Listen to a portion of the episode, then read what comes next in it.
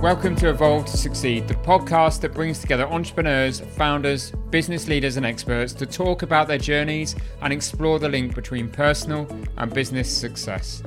I'm your host, Juan Munson, founder of Evolve, a coaching, training and development company focused on enabling business and personal success and creating a community of like-minded individuals. Whether that be through our peer groups, one-to-one coaching, our training and development programs for you and your teams, or through our content and events, our mission is to get the best out of each individual and inspire them to be better both in life and in business.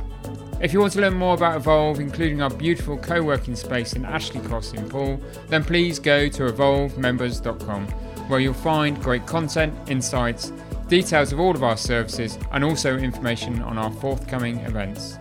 For now though, let's get on with the show.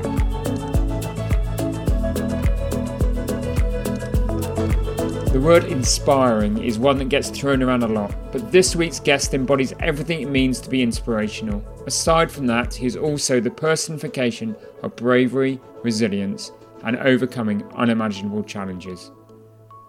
The man I'm talking about is Toby Gutridge, the elite Special Forces soldier who was paralysed from the neck down after being shot while on duty in Afghanistan in 2009.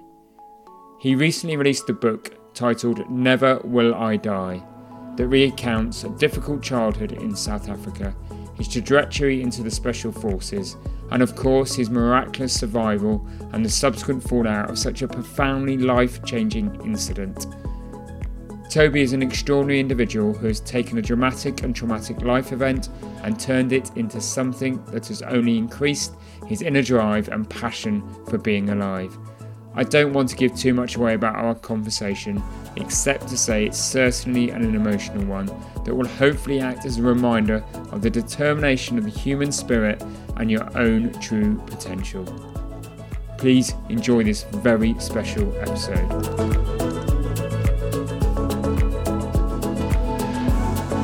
Welcome, Toby, to the Evolve to Succeed podcast. Thank you for having me, Warren. It's a pleasure. I've been really wanting to have this conversation with you. We've known each other from some time. I recently read your book, Never Will I Die. Great book. Listeners, just go buy a copy. Go to Amazon now. Go buy a copy.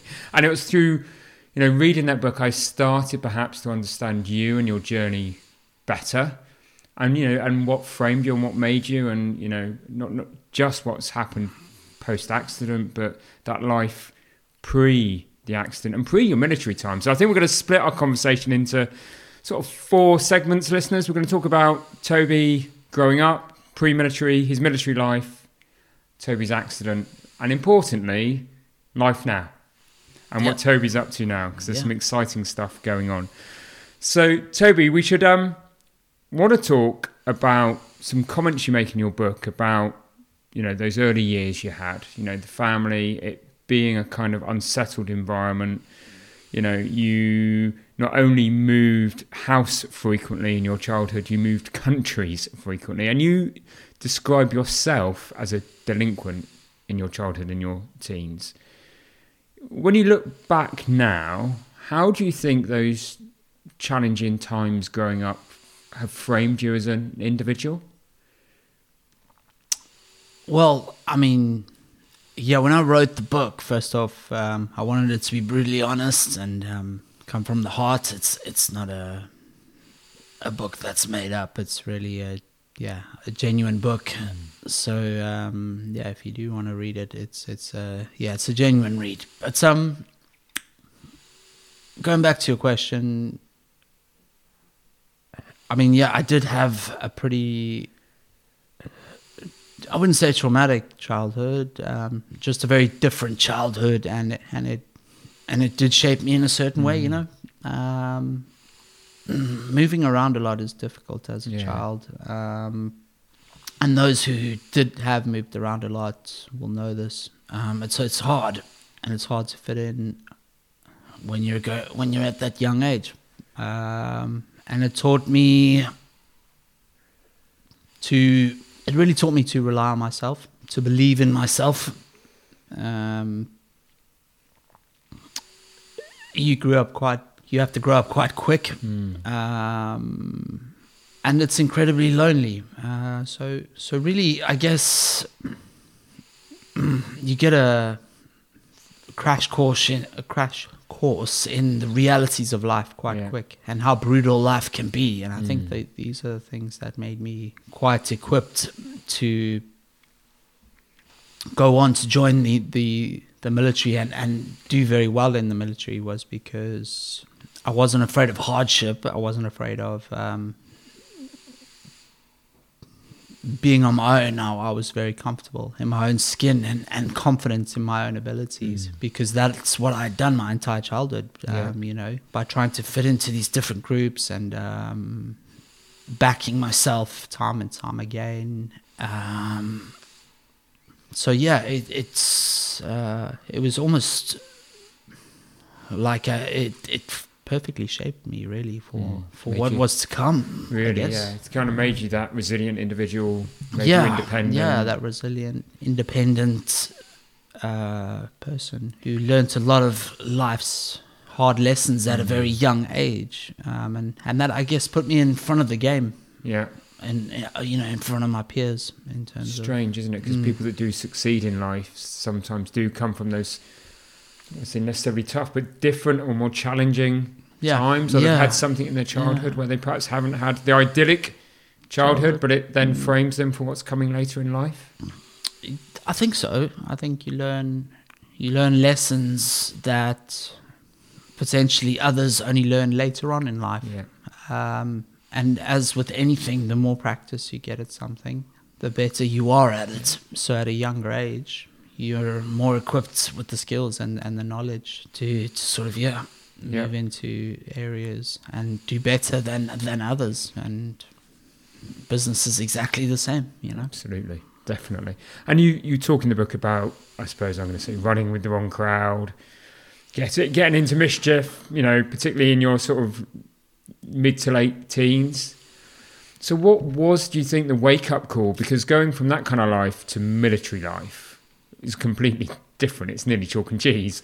So was there a moment, was there a wake-up call? Yeah, it's quite strange, isn't it? Yeah, was there a wake-up call, a moment in time when you went, Tobes, you've got to do something in your life? I don't think it was exactly one moment in time, because I grew up... My stepdad, was in the South African military, and he served in the Angolan War.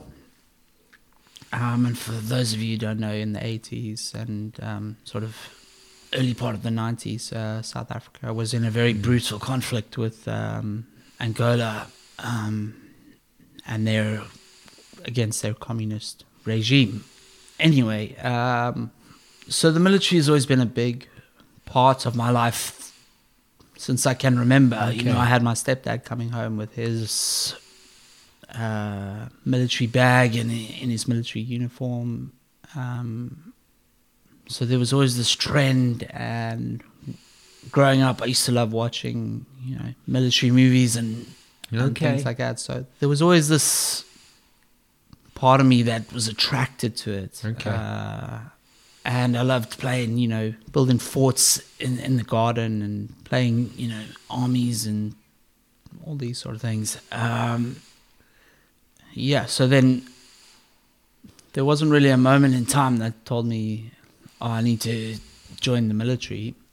I was always quite in favor of the military anyway. But, I was running with the wrong crowd. I was rebelling. I was quite unhappy. I was at an unhappy stage in my life, which I guess all teenagers at some point go through, whether to a larger or smaller degree, we all go through. Yeah, trying to find themselves and don't really know who they are.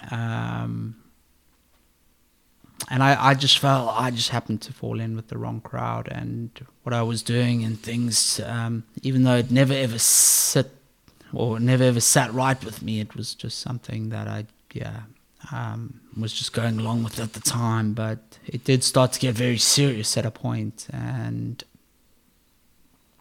I also started growing up, and I knew I always wanted to do something special with my life, and I wanted to achieve things, and I wanted to contribute to society. Okay. So there were all these, you know, mix of emotions and thoughts going through my head as a teenager. early 20s, and it just got to the point where I thought, right, the time is right. I'm gonna make the jump. I'm gonna make the leap. Take some strength and character, Toby, to and just take a step out of a bad place and make something happen. Exactly, and everyone else, I could see everyone else around me just sort of going through the motions, you know, of life. And for me, I just felt that was incredibly boring, and I wanted more out of life. I wanted some excitement, and the military just held all those aspects to it. And like I said, it had always held a sort of an appeal to me. So there just came a point where I thought, enough is enough. I'm doing this. It's something I've always wanted to do, and I'm going to take that leap of faith. And just go for it. And I didn't know if I was ever going to actually make it, or if I was suited for it, or if they'd even accept me into the British military. Yeah. But I thought, if I don't try, you're never going to know. And you didn't take the easiest choice, did you, Toby, with taking the Marines route? No. And again, this goes back to that I wanted to push myself, I wanted to challenge myself. I knew I had certain aspects where I was able to, you know, really push myself out of my comfort zone. So the army or the navy or the air force just didn't really hold as much of an appeal as I wanted to test myself physically to see if I had what it takes. Yeah. You know, and the Royal Marine Commandos were just renowned for being, you know, it's the longest military and arduous military training course in the world, and that's a fact. So that just struck a chord with me straight away. Let's go do it. Yeah, so I was like, what's the hardest thing I could possibly choose here? And yeah, that was right up there. So I thought, okay, yeah, aim high. And you know, that change of lifestyle and going and doing that course. You know, was there a moment in time on that course, or maybe there were several, where you thought, Toby, what have you done? What have I done? Yeah, there were most days that thought crossed your mind, because it is from day one. There's no like gradual process where they sort of, you know, coach you in nicely. It's it's day one is brutal. And from that, stepping off that train platform outside Limstone down at Exeter, where the Royal Marines do their training, that thought crosses your mind straight away. Yeah. And what pushes you through at those moments in time? Well, I mean, this is the age-old question of nature versus nurture, isn't it? Mm. You know, what pushes you through those times? 'Cause you've got to dig deep, haven't you? You do have to dig deep, but there's this drive, there's this fire inside you that just says, oh, I'm not going to quit. I know I've got what it takes, you know, and it's that fire in your belly that will get you far in life, you know. And if you apply that to most things in life, you've got to have that drive, and you've got to have that self-belief, and the things we talked about that arguably shaped me for perfectly for the military, because I'd been doing it for so long in terms of building this resilient mindset and you know, pushing myself out of my comfort zone time and time again. So when it came to it, I just wanted to just keep pushing myself. And I don't really know how to fail. If I'm honest, I don't like that feeling. And it's just part of my nature as a person, you know. I set my sights on something as a goal and you know. So the other bit that I'm really intrigued about after I'd read the book, and even having this conversation with you now, Toby, is you're very strong and independent of mind, and I can only imagine what you were like in your late teens, early 20s. And, you know, but the military is about teamwork. And up until that point in your life, you'd been a very independent soul. How did you find that transition to being part of a team, and you know, because that's again about business as well. We can be great founders and entrepreneurs, and we can go out and do these things, but we need a team around us. Here's the strange thing about that is I loved it. Okay, it was just an immediate click, loved it. Yeah, because it was actually something I was missing in my life. It was something I was totally missing in my life. Yeah. I had been such a loner and a lone wolf my entire life, and had to do things all by myself. Then all of a sudden I came into this brotherhood, and I call it a brotherhood on purpose because it's not just a team that are there being paid to support you or have some ulterior motive. These are guys that will have your back for life, you know, and this team of people you can rely on regardless of what time of day it is or how much they're getting paid or whatever. These guys, it's different. Yeah. And it was something I was missing my entire life. And it was something that drew me to the military as well, was that family, that team. That connection that you never really had before. I never had with a family. I never had with friends growing up. So, yeah, you'd think, oh, he must have struggled because he's used to being on his own and a single player, but no, absolutely not. It's the exact opposite. I loved it and fell right into it, and it's something really special when you've got that kind of team where you can rely on regardless, you know. Must be amazing. So yeah, it's different to what people think, and I try and explain it in the book and talk about that brotherhood because it is something unique and special. So it's something you only get, I guess, in the military. When it comes down to life, you know, people your life depends on. Yeah, absolutely. And I suppose part of that brotherhood and that camaraderie is about the situations and the high-stress environments you find yourselves in. And, you know, we will go and touch on some of those. But I'm also interested to know what you think businesses and organisations can take away from the military in terms of building great teams, because some of it is circumstance, but there is other stuff that must happen and that makes the military such a place of brotherhood, camaraderie, and such a great team. Is there some things that you reflect on that businesses could do better in terms of building teams? Yeah, absolutely. I mean, the biggest one I can think of is because the military, you know, these people, you go through such hardship with them, and you build a bond that's unbreakable. And in business, it's there's a it's different because the team you're working in is not forced, but you come into an environment that's in a business where people are being paid to be there. They're not there off their own choice, and the hardship is not necessarily there. So I think team building is huge. Getting teams together, going out and building relationships that are formed not only in the office, outside of the office, because then you build a connection between your employees that is genuine. Yeah. You know, it's so much more raw and genuine. And as human beings, that's what we want in life, isn't it? It's connection. It's connection, And that's sometimes what I think businesses are missing, especially huge corporations, you know, and there's a huge turnover of staff. Yeah. You just get people coming in, going, you know, and it's, you definitely won't get your maximum output from a business if you haven't got that solid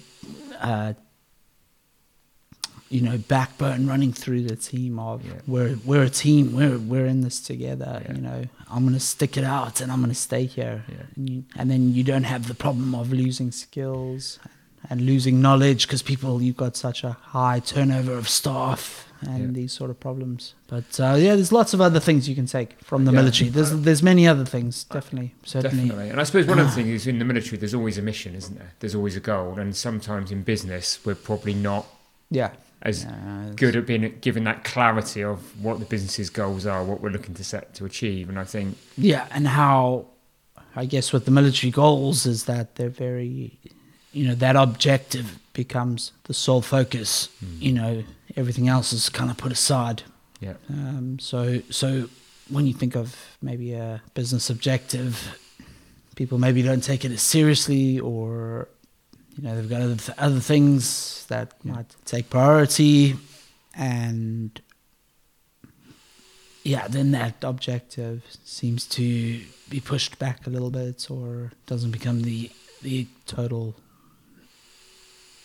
all-round focus of everyone. Yeah. Everyone and nothing is going to get in the way until that objective is achieved, which is, you know, in real life and in business, you know, that's probably an unrealistic sort of comparison, because the military objectives are very serious and very black and white. And lives depend on it. Yeah. So it is quite hard to sort of make that comparison. But yeah, there is. You can take that. You can definitely take that across to the business world.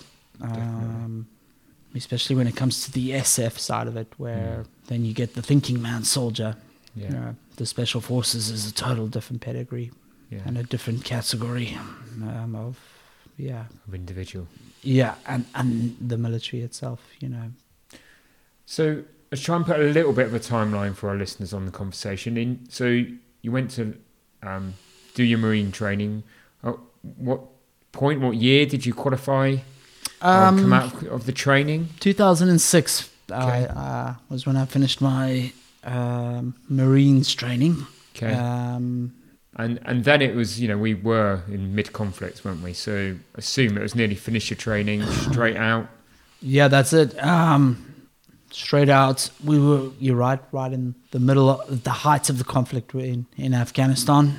And it was really kicking off. And for me, I didn't do all this training and come this far just to then become a driver or a chef in the military. I mean, that just wasn't why I joined the military, and it wasn't my character. I wanted to really push myself and see, you know, it sounds very naive and probably is in a way, because to say I just want to go straight out to a very, very bad conflict zone. Sounds quite naive, but it's exactly what I wanted to do, because that's what I wanted to experience, and it's where I knew I could make the biggest difference. Yeah.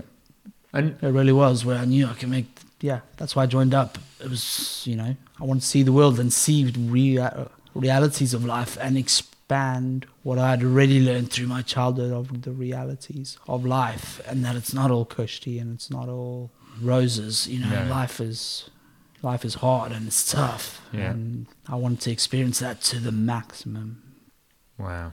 And can you look back and remember that kind of maybe those early missions? Because I'm really intrigued in this sense of fear. You know, because again, managing you know, everyday life, we all have fears. I mean, it's how we manage ourselves through them that gets us through life. And you're putting yourself there, and you know, the other Marines you went out there with, in a high stress environment where fear must come into play. Definitely, yeah. And how did you counter that fear? Fear is like anything else. The more you're exposed to it, the more your brain builds neurons that make you more resilient to it. And it's about that exposure. And I remember the first time I was in an actual conflict, an actual war battle, you know, where the bullets were flying, and it was a different category of fear. I'd experienced fear in growing up in South Africa and certain other parts of my younger years, but this was now taking it to the next level, where, you know, people were deliberately trying to kill you, and you have to compartmentalize that fear. You have to separate it, because it can become overwhelming very quickly, and I've seen it happen to people where it becomes too overwhelming and they haven't grasped it. grasped it, and they're potentially don't have the exposure to it. You know, it's that shock of war, that shock of being straight in it, straight off, and it's a scary thing. But the way I find best to deal with fear is if you can, is to be exposed to it is as easy as possible, and to just build your way up onto it. And you know you get these, what they call, you can see someone who's like who's been in war out there for a while, because they're used to it and they've become resilient to it, and they've learned how to compartmentalize it and separate it and deal with it on another level. It's interesting, isn't it? It's it's fascinating. It is, really. The brain is one of those adaptable, things that the more you're exposed to something, the better you get at dealing with it. The problem with war is that it comes at such a pace. Brutal, it's like, isn't it? Yeah, it's just straight into it, and there's no warm up. And if you're not, equipped with certain things or been exposed to it before, it can be a real problem, and it can cause damage, which we all know of. And that's that, soldiers that have that kind of mental breakdown or PTSD and are never the same. Yeah, it's caused damage that's unrepairable. I take away some things there, and again, I suppose they're great reminders, aren't they, that when you're striving to do something in life that's challenging you, that you're scared about, that you're fearful about, is confront it, don't run away from it. Absolutely, don't, breathe into it, go into it, deal with it, which is easier to do when you're not in the battle of war, I know, and build resilience to it, to the point where you've got acceptance to it, and it becomes your new norm. Yeah, that's exactly it, and you've got to expose yourself to it, and you've got to front up to it. But you've got to have the intelligence to also know what's going on inside your mind. But because that's the scary thing as well, not also knowing what's in your mind. But if you try and normalize it too much, then that carries so much risk, doesn't it?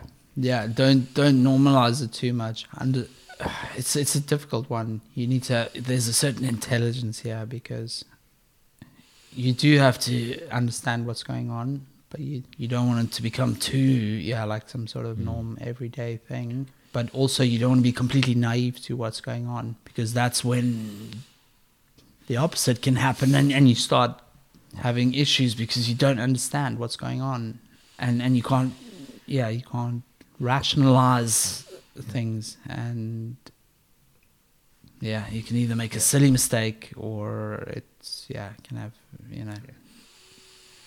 all sorts of consequences. Exactly, that's the word I was looking for.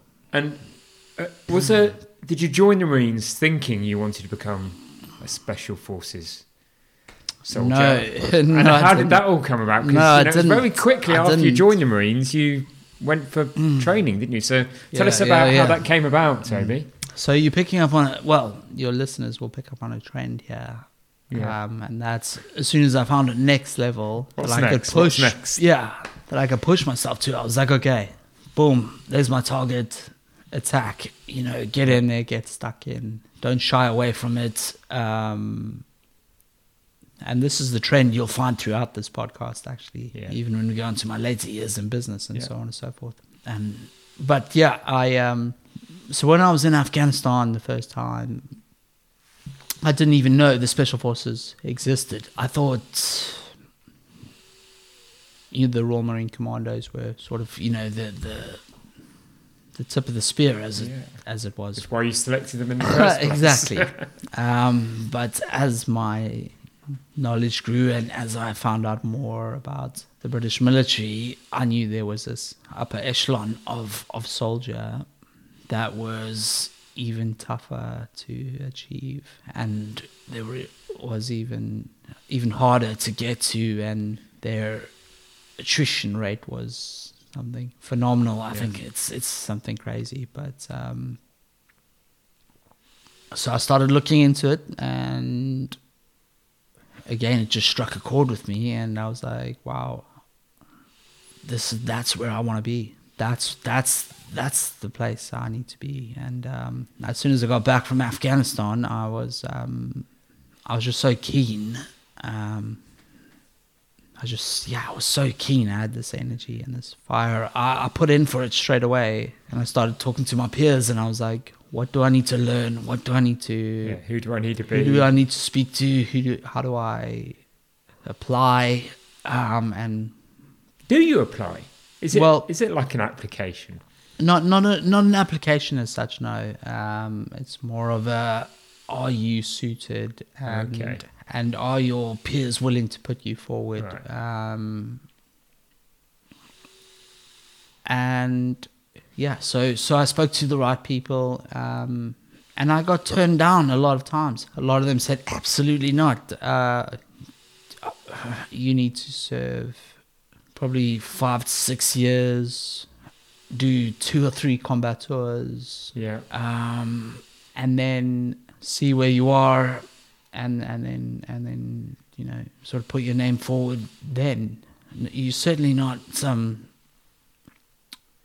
2-year young Marine who is quite inexperienced. No, this just isn't the done thing. It's not done. I can imagine, Toby, how I know you. That made you even more determined. I was like, what? What do you mean? What do you mean it's not the done thing? Does that mean that you can't do it? Does that mean it's impossible, or has it been done before? And they were like, yeah, it's been done before, but by very, very, very few people. You're talking less than a handful have ever passed at your age and with your experience. So I guess I begged and pleaded, and I was like, give me the shot, just give me the shot, and I'll prove you wrong. Just give me that opportunity. Give me the opportunity. And I was very fortunate enough that they did. Would have been so easy at that point, as I suppose, as we all go through life, isn't it? And we hear the word no, and how do we respond to that? And your response was actually that dogged determination, just to keep driving through, to keep asking, to make a pain of the arse of yourself, probably in some way, shape, or form, in the right way. Yeah. And there is a bit of arrogance mixed in there. Yeah. And I'm not afraid to admit it. I'm not afraid to admit that there is a part of me that just, it's maybe call it self-belief and arrogance. Ooh, fine line. There is a fine line between that, isn't it? And we did an episode on ego.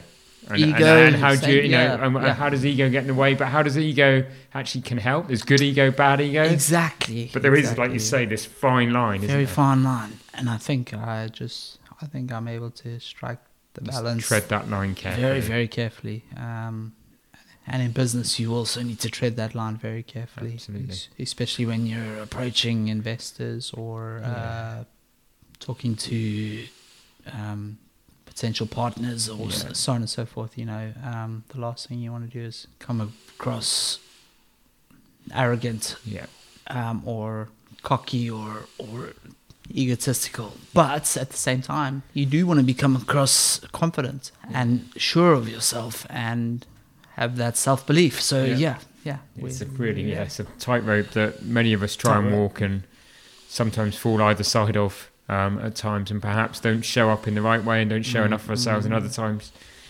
put on the show, and decisions and circumstances, meetings don't go the way we would kind of anticipate. So training for the Special Forces, how did that compare to training for the Marines? I don't know, it's just completely different in so many aspects, because there's no, I mean, you do have a training team and a DS, directing staff. However, they're watching from the outsides. They're not teaching you how to be a soldier. They expect you to be a soldier already, and they want to see you step it up. Okay. So really, they just put you into scenarios, and they want to see how you adapt and how you perform it's not okay, this is a rifle, this is how it works, this is how it functions. It's not training, as such. Yeah. You know what I mean? It's more, we want to see you now. Yeah. And can you remember use your skills in the right way and become that? And are you the thinking man soldier? Have you got the skills? Not just the physical skills, because it's physically grueling. But physical aspects are quite easy to, and I say that lightly, but physical aspects, in a way, you just put your head down and you just got to get through it, you know. Yeah. You just grizz it out, as we'd say in the military. Yeah, like grizz it out. But you need to have an intelligence there and it's a mindset. You need to have a smartness and a mindset to overcome challenges and obstacles and still be able to perform psychologically under extreme duress, duress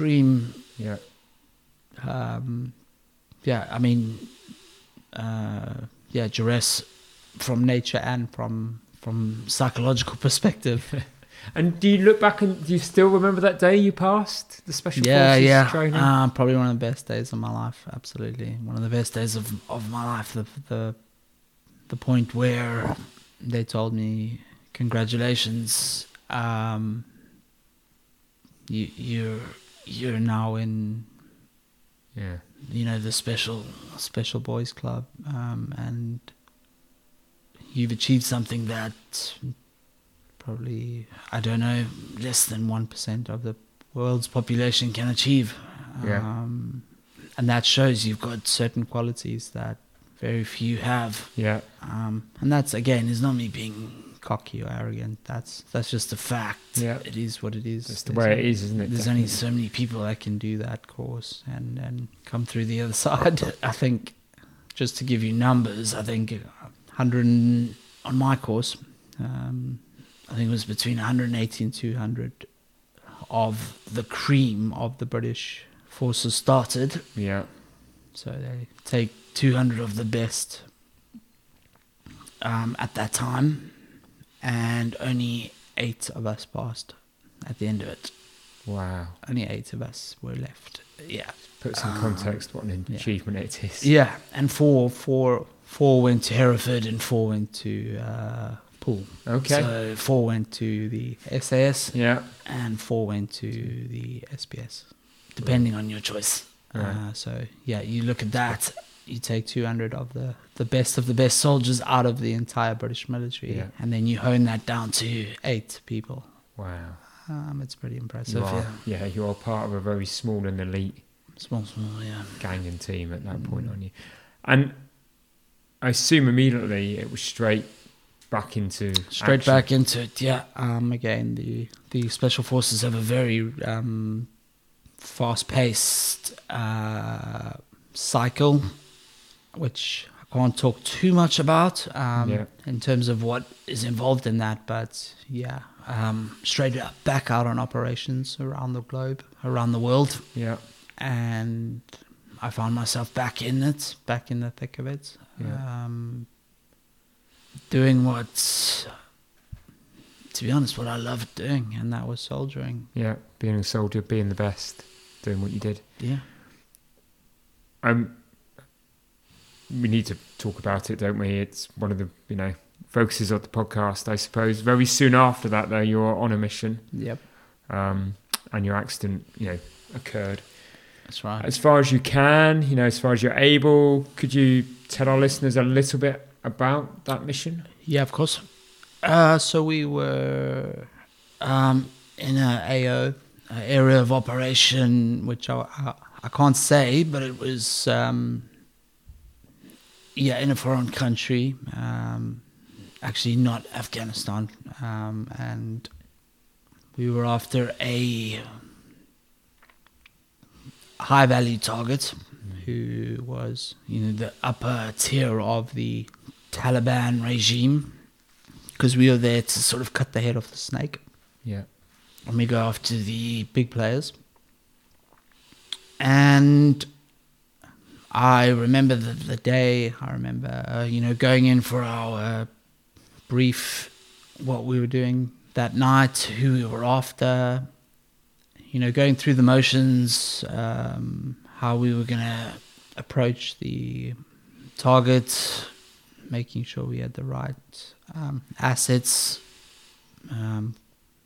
And I remember going out on the ground, getting to the target, middle of the night, pitch black. And yeah, really, we were,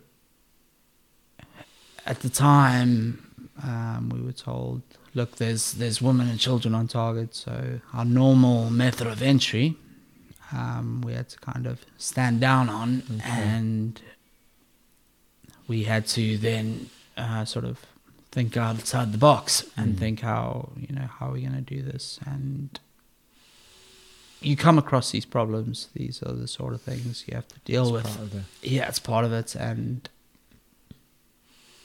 unfortunately, this then took the sort of risk of the operation a lot higher for us.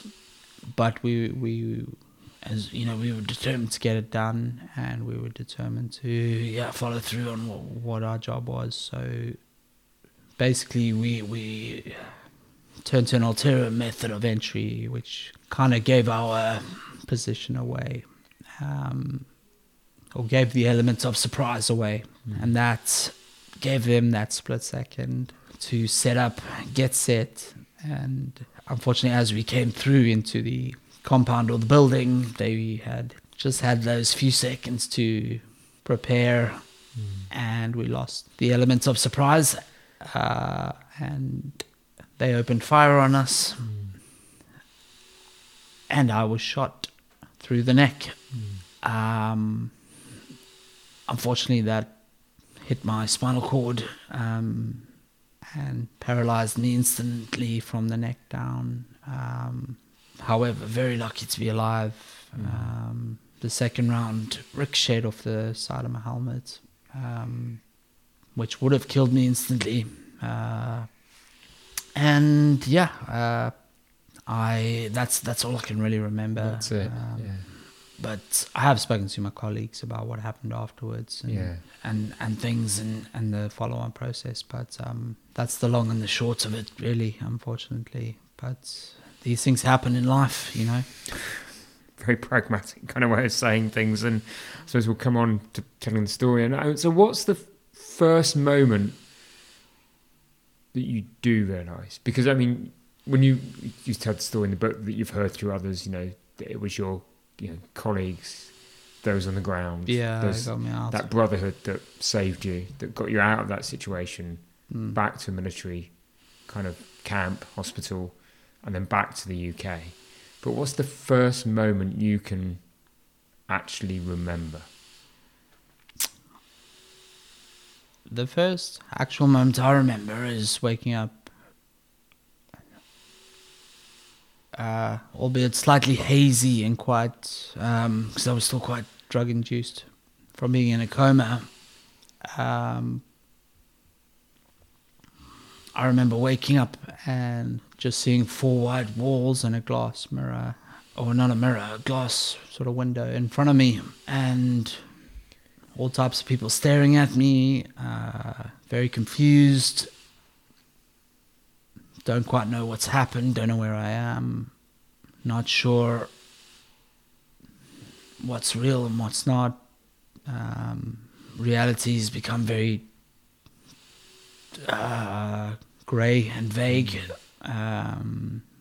between that sort of dream world and So that's kind of the first things I start to remember. Familiar faces. Although I'm confused because the last thing I remember is being in Afghanistan. Right. Now I'm seeing familiar faces of, you know, friends and people back in the UK. It's all very confusing. Yeah. Why are they in Afghanistan? Yeah. What's going on here? Yeah. And what's happened? Yeah. And then slowly but surely, I start to be weaned off these coma-inducing drugs and other medications, and the clarity starts to come through, and the you know, the haze starts to clear. Yeah. And then you start to realize your situation, and it starts to dawn on you. It starts to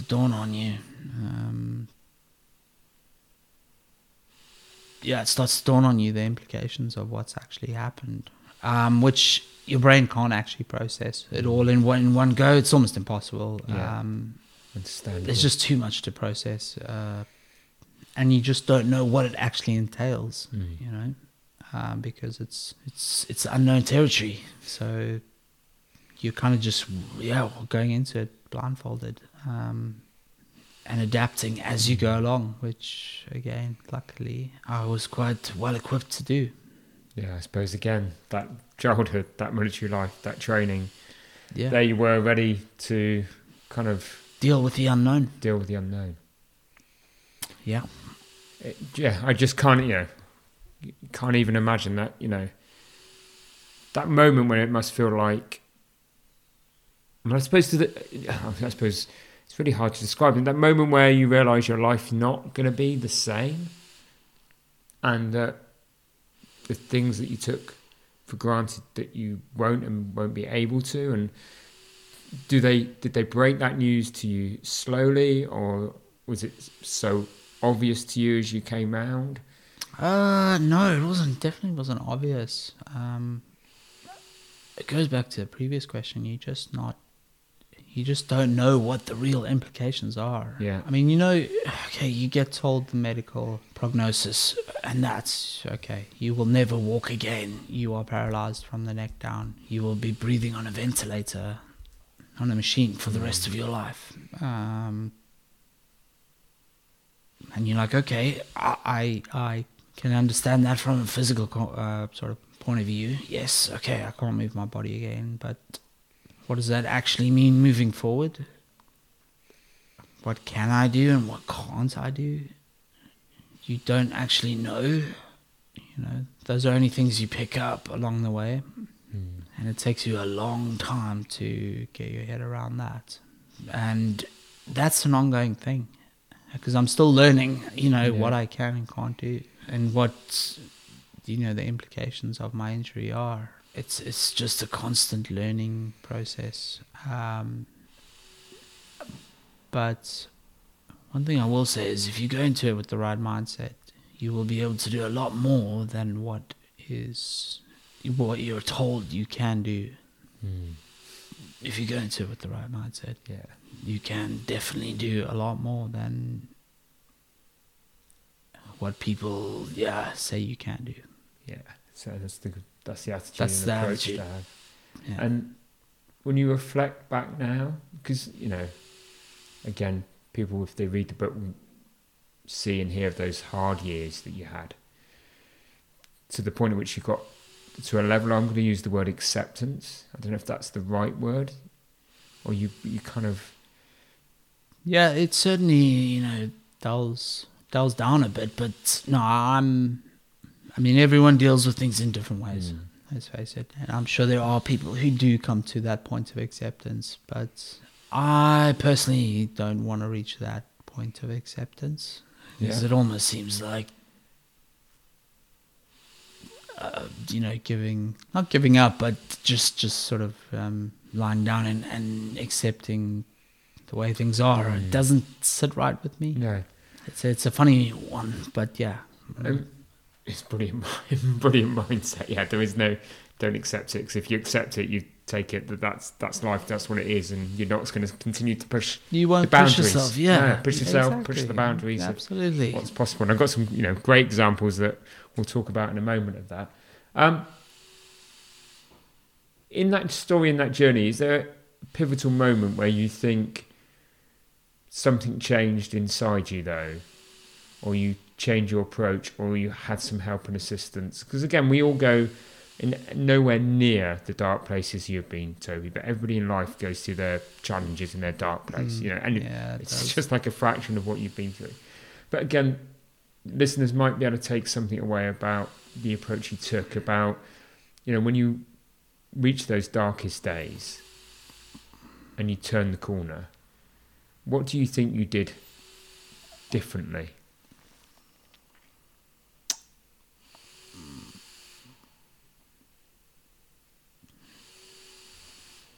I think I was well, yeah, when I reached my darkest moments, at first I didn't really know what to do. I think that was the first time in my life where I really didn't know what to do. And I think what I did differently for me was I then accepted the fact that I'm going to need help. And that was huge for me because my entire life I'd only been reliant. I'd been self-reliant and I'd only relied on myself. I didn't, you know, I'd always kind of taken the approach of, or quite a hard line of, you know, that's the last resort to ask for help. Yeah. But I realized I was in a situation where I didn't have the skills, and I didn't have the knowledge to get me out of where I am now. So the thing I did was, yeah, I really, I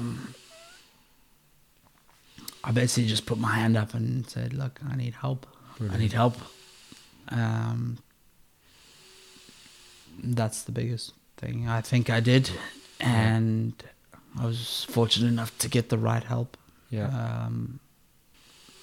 To just get me out of those dark places. Moments. But on me personally, I dug deep.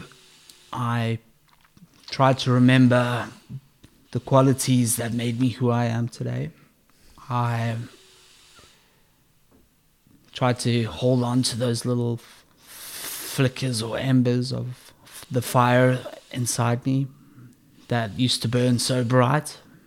I used to hold, and I was just holding on to that for dear life, and, you know, trying to throw as much kindle on it as possible to get it, you know, back, you know, going again. And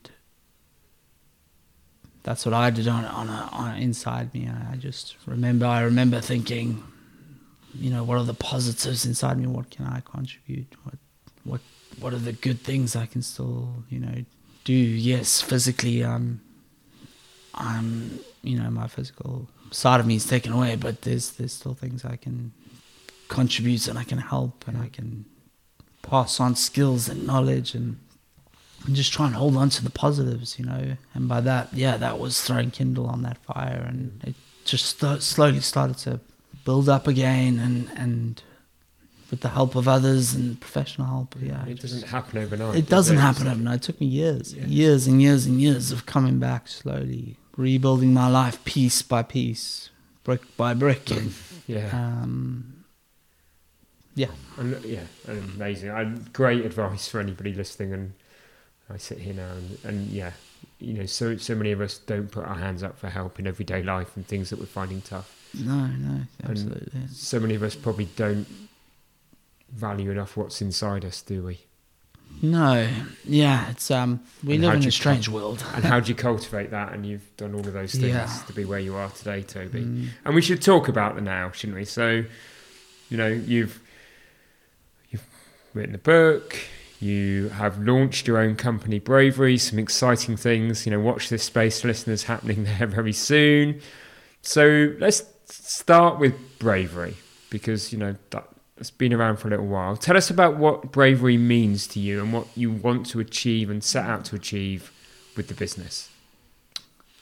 I mean, the first and the best place to start is with the name. Bravery. I mean, it says it all. Yeah. In the name of the company, it's all about being, you know, brave, and it's all about everything we've just talked about.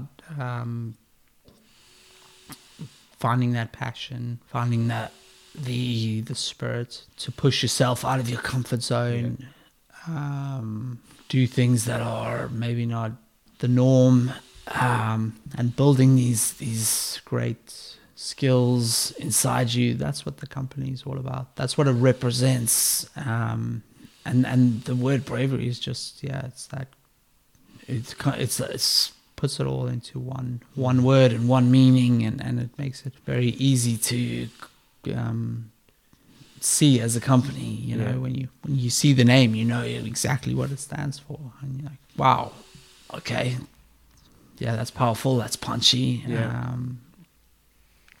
And then it's a company that I built from my personal experiences and what I've learned throughout my life and what's helped me get to where I am today.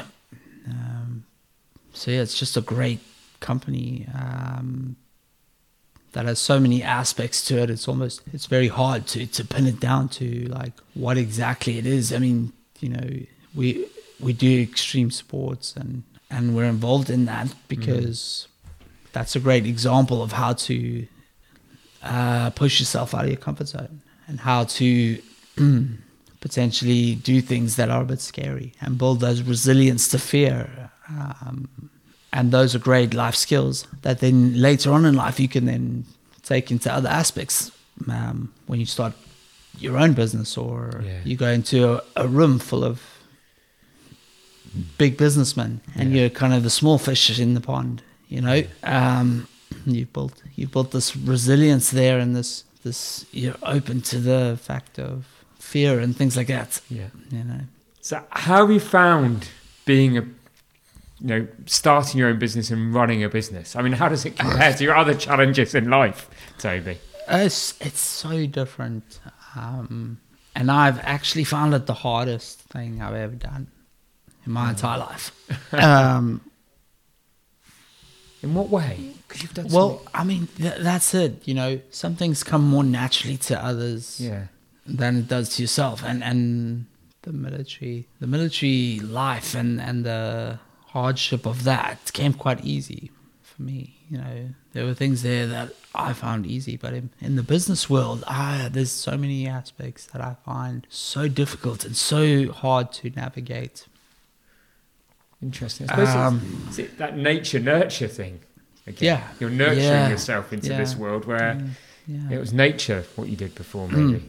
I really have to try hard, you know. I really have to try hard at running a business and trying to be successful in the business world. Doesn't come naturally to me. But you went and got yourself a first-class degree, didn't you? I did. And again, that was completely out of my comfort zone and... I found it very hard. I pushed it. Yeah, you start with, you have to put yourself forward. Yeah. Definitely. That's the starting point. And then you just have to really keep going at it. And you will get setbacks and you will have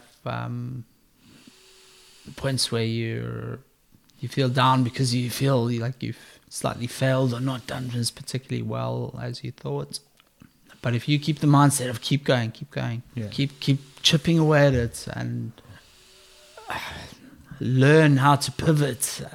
If you find a problem or something you can't, like what you're doing is not achieving or you're not getting to it, then you need to find another way, an ulterior way of doing it. Definitely. You know, go seek help if you can't do it yourself. You know, if you're finding a particular topic or a particular subject or whatever difficult, and then think outside the box. Yeah. What can I do differently? Don't keep doing the same thing over and over again, you know, because that ain't gonna, you're just gonna come to the same result. Absolutely. Do you know what I mean? Yeah, absolutely. So, if it's not working, try something different. Yeah. And I find business and I find doing my degree, man, I find it hard. But every time I hit that problem or I was doing something that wasn't working, I would pivot.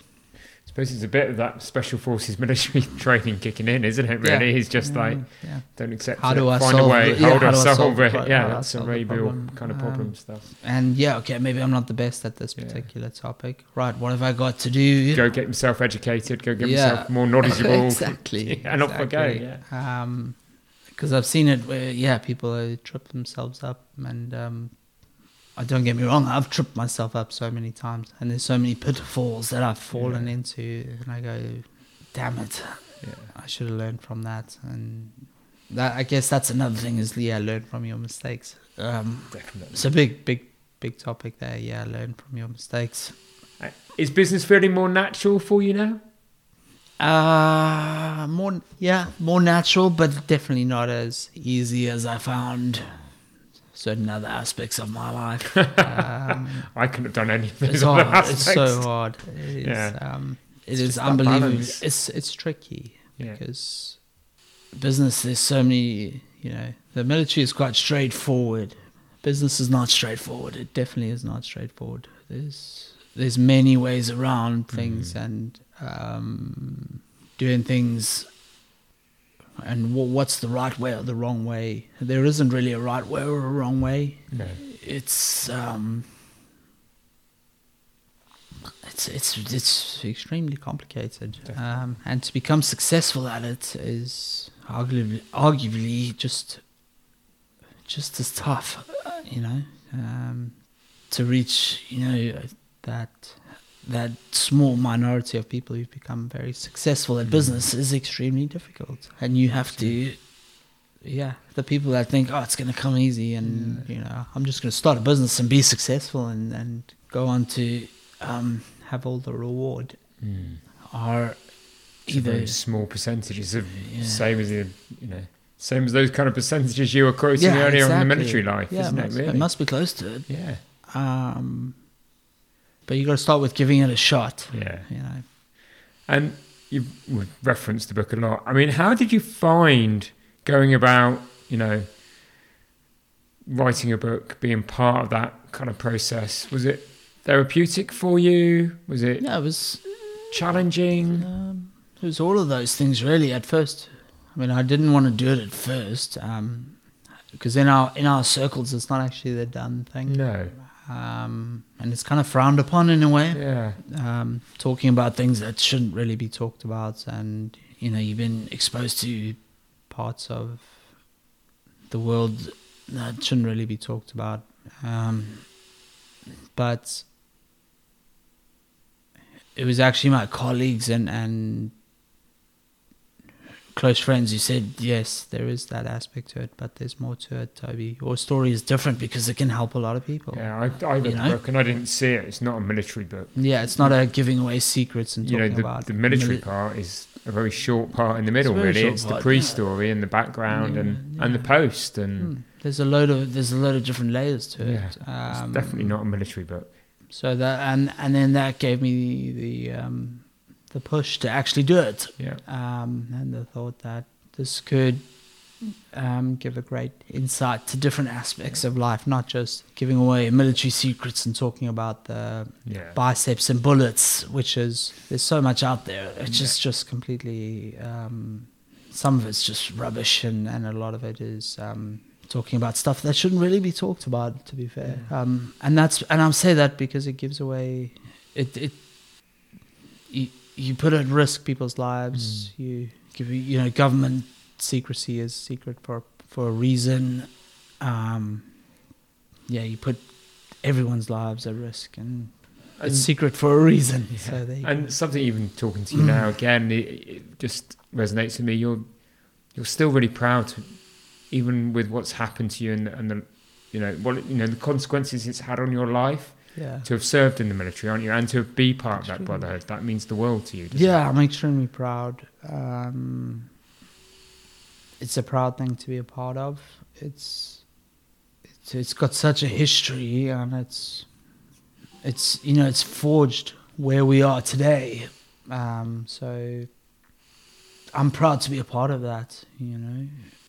Brilliant. Yeah, it's a great thing to be a part of. And you're even getting kind of these instances where you've been asked to go and speak and help motivate and tell your story to the likes of Cell Sharks, the rugby team. That's right. The Mercedes, the F1 team. That's right. These must be great experiences. They are great experiences, but you can learn a lot from anything in life. Yeah. And I'm learning a lot about these experiences because I'm dealing with people that not a lot of people get to deal with, and I'm learning their way of life, and it's very different to, I think a lot of it is different to my life, and the way that I see life. Seeing life through their lives is amazing, and it's also very incredibly fascinating, but And some things you agree with and some things you don't. But, yeah. That's part of it. Another great attitude. It's crazy. In that you're going there to talk to them, but you're going there more as much as the attitude as what you can give, but actually what can you learn? Yeah. Yeah, that open mindset of, I'm going to speak to them, but what can I learn from them? Great attitude to have throughout life, isn't it? And that relates to the business world, and it's something I'm also doing, Warren, with the likes of yourselves and other colleagues we know. Every time I speak to business people who've been in it for a long time, they've been there, they've done it, they've been around the block. You need to learn so you can take the knowledge and skills and apply it so that you don't fall into the same pitfalls. And there's no shame in asking for advice or help. And that's one thing about the business world, because you can't know it all straight off, as confident as you might be. Yeah, it's a journey, isn't it? It's a journey.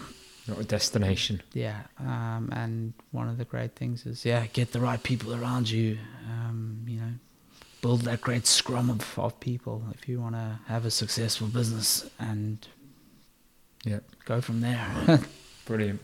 As we start to wrap up our conversation, there's some great pics I've seen of you, and I hope you don't mind me saying this, Toby, of, floating in the sunshine in a swimming pool, riding in a sidecar, laid in a pool overlooking a beautiful sunset, being held by your partner, Savannah. There's some great moments I see. And again, I suppose I come back to, there must have been a point where you went, being paralysed, being on a ventilator. Those are all things that somebody in your position doesn't normally do. Is there just a whole approach and attitude that you've got of, the condition doesn't define me?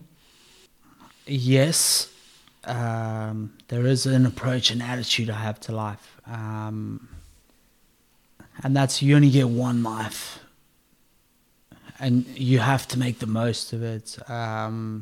And I was very lucky to be given a second chance. Yeah, it was so close to being taken away from me. So I try my best, my utmost to appreciate every second that I've got and make the most of what I've got. It's hard to say. I mean, the injury does define me in a way, and I can never get around that. But I don't care. Yeah. I don't care. I really don't care. I want to make the most of my life. I want to make the most of what I got left. And that will be to continue to do what I've done throughout my life. Push the boundaries, never give up, keep that fire in your belly burning, and really just look around you and appreciate, how wonderful the world is and what you've got, because it can be taken away within a matter of seconds. So, don't just sit back and wait for life to come to you. Go out there and take it. Yeah. It's yours. It's yours for the taking. It really is. Toes, my hair and back of my neck is standing up. That is so true about how we all should live our lives. I've really enjoyed the conversation. It's meant a lot to me that you've sat down with me and you've been so honest and you shared so much with me during the course of this conversation, Toby. Thank you. Thank you for being an incredible guest on the Evolve to Succeed podcast. It's a pleasure, and I should say, sorry listeners, I was just so moved, if I have to be, by what Toby was saying, and that resonated so much with me. I forgot to ask you, Toby, and I'm going to end the podcast with this, is if people want to learn more about Bravery, they want to go and buy the book. Yes. Where can they go? Yes. We've got to end with that piece. Of course, you've got it. So if you want to find out more about my story, I am on Instagram, Toby Gutridge _official. You can find me on Facebook, and you can head over to the Bravery website, which is www.bravery.co.uk, and learn about what I'm doing. and where I'm moving in the future. So yeah, you can find it all out there. But yeah, please do go and get the book. It's a great story. You can get it on Amazon, Waterstones. You can get it on an audible version if you prefer. So yeah, it's all there. Brilliant. Thank you, Toby. That is the best way to end the podcast. Thank you for being a great guest. Pleasure.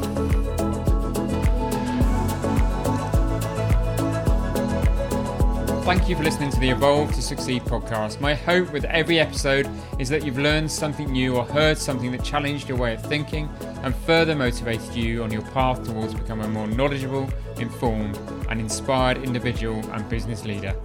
If you enjoyed this episode, then please help us by rating, reviewing and subscribing. We really value your feedback and would love to have you along for future episodes. And please don't forget to learn more about Evolve by going to EvolveMembers.com. Thank you for listening. See you next week.